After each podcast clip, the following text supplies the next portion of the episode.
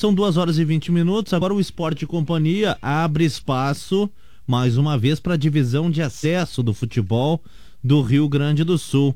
Ao vivo está na linha para conversar comigo o narrador esportivo, locutor da Rádio Alto Uruguai, Marcos Benites, porque o Tupi de Criciúmal está fazendo uma campanha muito interessante na divisão de acesso, estaria classificado se a competição terminasse hoje. E nesse final de semana tem um tradicional jogo de seis pontos contra o Esportivo de Bento, que tenta tirar ou a vaga do Tupi ou a vaga do União Frederiquense e talvez querendo chegar ainda no Glória de Vacaria. Marcos Benites, prazer falar com um amigo, tudo certo? Tudo certo, Colin. Bom dia. Bom dia. Bom dia aos seus ouvintes, os ouvintes da Gaúcha. Um prazer falar contigo. Tu que é uma das nossas bandeiras aqui do interior do estado, né, que levanta aí a divisão de acesso e os clubes do interior que tem tanta dificuldade né, financeira e também, também pela população, como é que eles mal, né, uma cidade pequena, mas é um prazer falar com o amigo. É isso aí, Marcos, estamos aí para ajudar dentro do possível os clubes do interior e, acima de tudo, acompanha a divisão de acesso com muito prazer, né? Porque eu acho uma competição muito legal no nosso interior, com vários clubes tradicionais. E o Tupi tá no meio deles todos e tá, estaria classificando. Você que eu acompanho no Twitter, ele tá sempre nos treinos do Tupi, acompanha de perto, por isso que eu quero esse contato, para tu me dizeres aí na tua avaliação, Marcos, por que o Tupi tá indo tão bem esse ano, sendo que ano passado quase caiu, só não caiu porque o Panambi fez uma campanha bem ruim. E, e qual é o segredo para isso tudo, para a comunidade de Criciúmal tá super empolgada com a campanha do Tupi? O segredo foi a, a troca do foco, né, na realidade, Cole. O Tupi, o ano passado, né, começou tarde o seu planejamento. Quando começou em 2017, tinha um planejamento de usar muito as categorias de base. Só que aí, na estreia da divisão de acesso, que seria com o Panambi, em casa, em Criciúmal. Aquela partida foi cancelada porque o Panambi demorou para se ajeitar e se arrumar e apresentar uh, o treinador, inclusive o Paulo Baia foi apresentado, depois saiu do comando, foi uma confusão. Uhum. E o Tupi teve que estrear fora de casa contra o Lajadense. E aí tomou uma bangornada de 4 a 0 do Lajadense e aí o, o, o foco e aquilo que se tinha de pensamento parece que foi por água abaixo logo na estreia em 2017 e aí foi uma consequência. Um campeonato muito ruim, teve a chegada do Adriano Gabiru né, também, e o Tupi foi foco nas notícias muito pelo, por o Gabiru estar em Criciúmal, e esse ano de 2018 não. Esse ano de 2018, primeiro a direção do Tupi contratou o técnico, Fabiano Borba, né, e trocou a filosofia de jogo. A gente costuma dizer, e a gente tem um pensamento, Colin, que na divisão de acesso é muita força, muita briga, os campos não são tão bons assim, né? Já melhorou bastante, mas eu te digo, o grande segredo do Tupi de 2018 é o futebol apresentado.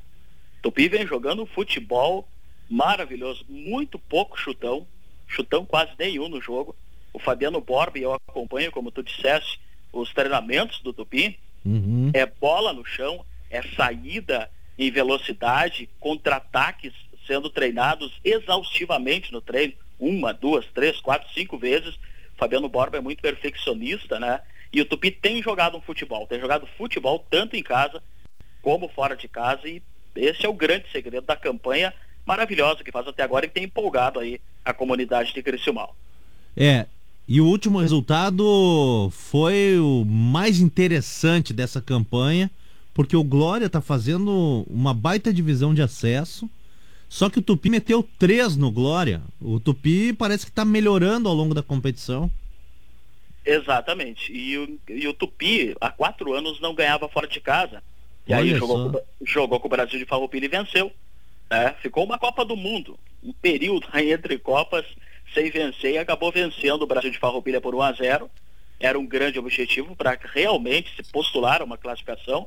E aí tinha um jogo que era considerado chave e muito difícil porque o Tupi conseguiu um empate lá em Vacaria, que foi muito comemorado aqui em Criciúmal, né? inclusive com a avaliação de que o Tupi poderia ter vencido o Glória, inclusive, lá na cidade de Vacaria.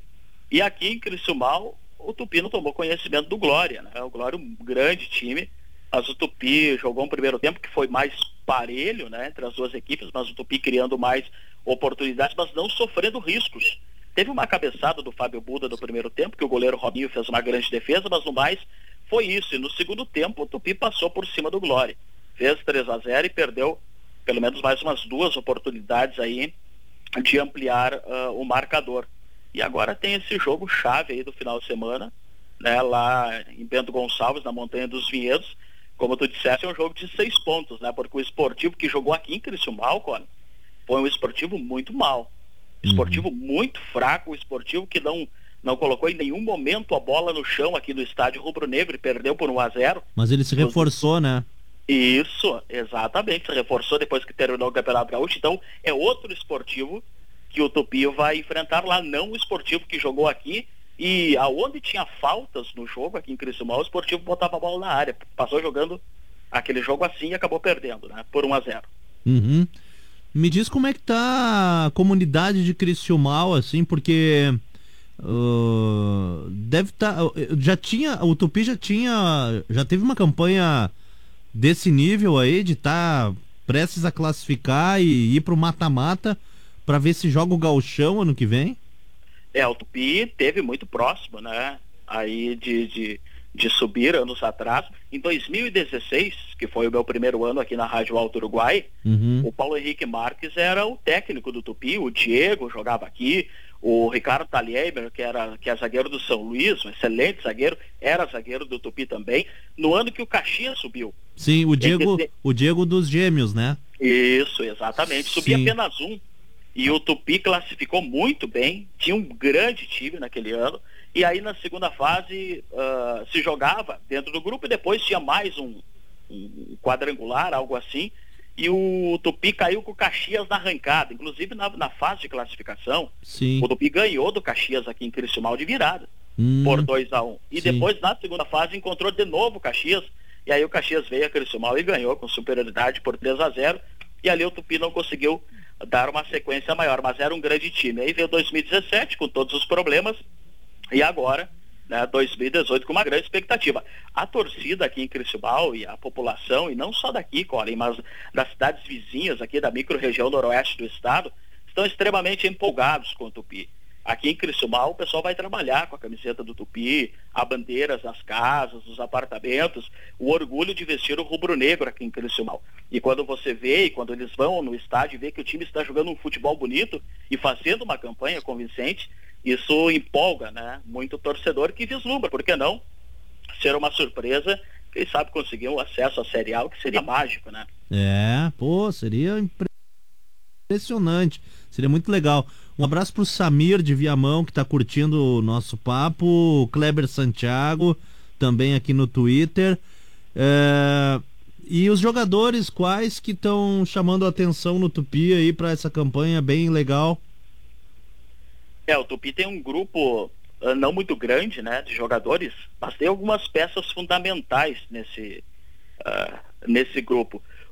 O capitão do time é o Renato. Ele começou como zagueiro até porque tem poucos zagueiros do grupo do Tupi. Ele começou como zagueiro, aí o Tupi contratou agora o Jean, que vem lá do Sergipe, e o Renato foi para sua posição de origem, que é primeiro volante.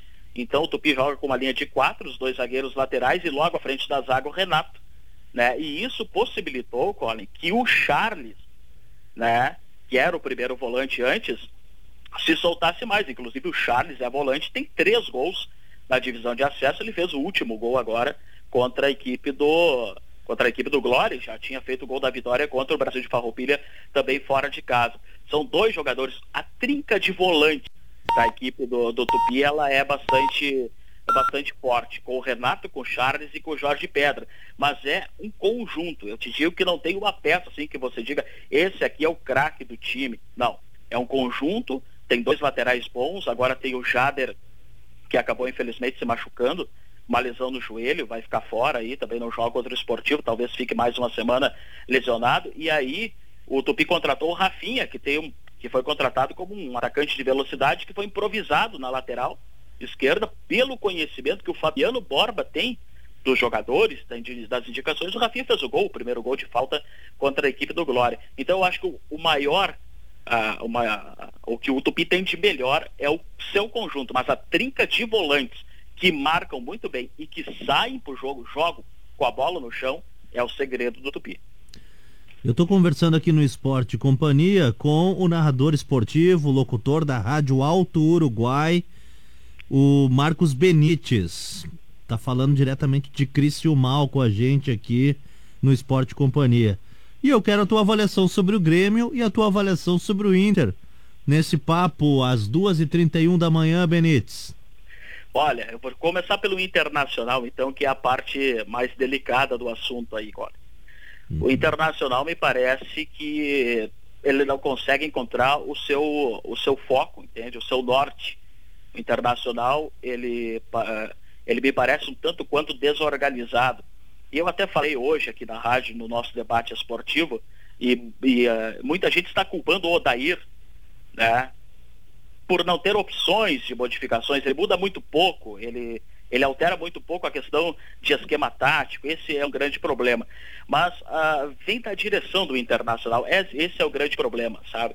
O Internacional, quando precisou reverter um placar contra a equipe do Grêmio no Grenal, o Internacional parece que jogou a vida, fez o esforço, moveu um guindaste para fazer 2 a 0 e por muito pouco não fez o terceiro. Aí vai a Bahia, vai a Salvador jogar contra o Vitória.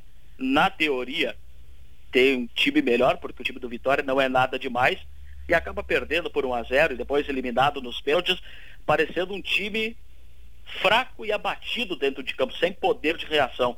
Esse, essa falta de indignação e que isso se torne uma constante no Inter é o que eu acho que está faltando para o Colorado.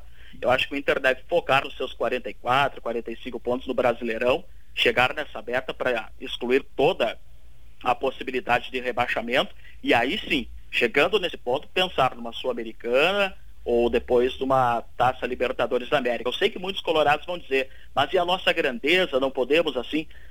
Só que é um passo de cada vez, não se pode atropelar as coisas, né? E a visão de treinador do Internacional, não sei se o Odair é uh, para o momento do Inter, o Inter depois que entrou nesta fase muito ruim de queda para a Série B uh, do Brasileirão, essa fase de jejum de títulos, um treinador sem uma força maior, sem uma característica, sabe, de comando, conhecido com o nome mesmo, acho que faz falta para o Internacional. E no Grêmio? O Grêmio é o grande favorito. Para mim, o futebol que o Grêmio está apresentando, o Grêmio é favorito nas três competições que disputa. Copa do Brasil, eu acho que é o mais favorito de todos, porque o Grêmio está acima de todos os clubes que estão ali. É, fisicamente, tecnicamente, num conjunto, tanto é que jogou aí contra o Cruzeiro na abertura do Campeonato Brasileiro e dominou o Cruzeiro. Mesmo quando ficou com o jogador a menos do Kahneman, foi expulso, né? O Cruzeiro só conseguiu fazer uma pressão no final do jogo, dando chutão para a área, balão e naquele vamos que vamos.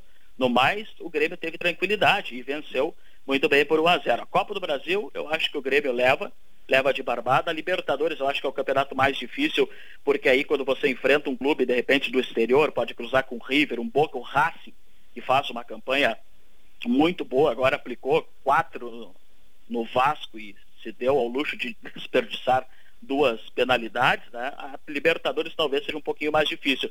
E o Campeonato Brasileiro, se o Grêmio não abdicar, abdicar totalmente, e quando eu digo totalmente, é em algum jogo o Renato vai ter, vai ter que poupar algum jogador. Mas não poupar 100%. Mas claro, pelo menos metade do time colocar jogar, o Grêmio é superior aos outros clubes do Campeonato Brasileiro, com certeza. Acho o Grêmio favorito nas três competições, sendo que a Libertadores um passo à frente, um pouquinho mais difícil. Marcos Benites, narrador esportivo, locutor da Rádio Alto Uruguai. Obrigado aí por me atender essa hora, são 2h35 da manhã, para avaliar a dupla Grenal, mas especialmente falar sobre o Tupi de Criciúmal e a campanha do clube, que está sendo muito boa na divisão de acesso. Valeu, Marcos! Valeu, Cole, eu te agradeço mesmo por levantar a nossa bandeira aqui no interior. Deixa eu mandar um abraço muito especial, porque a gente não trabalha sozinho, né, Colin? Claro. E a nossa, a nossa equipe aqui esportiva, da Rádio Alto Uruguai são pessoas que nós somos muito unidos, né? Cada um uhum. ajuda o outro. Eu vou mandar um abraço especial aqui para o Tomás Silvestre, o Vinícius Sandri, todos estão na companhia agora. É. O César Sapegisco, o Queco, que vestiu a camisa do Tupi na década de 80, o nosso comentarista. O Vinícius Araújo, que é o plantão, o Moisés Scherer, especialmente a minha diretora, que é a Mara Sandri, e muito especialmente, Colin, é o seu Sadi Manjabosco Sandri, que é um pioneiro da Rádio Difusão aqui do Noroeste, a Rádio Alto Uruguai 92 FM, né, que eu trabalho, tem 31 anos, foi a primeira FM aqui da região Celeiro, né, completou aniversário agora uh, dos últimos dias. Eu mando um abraço muito carinhoso a toda a nossa equipe e te agradeço muito o espaço. Um forte abraço, Cole. Grande abraço, Marcos. Valeu. Para todo mundo aí também. Um abração aí. 2h36.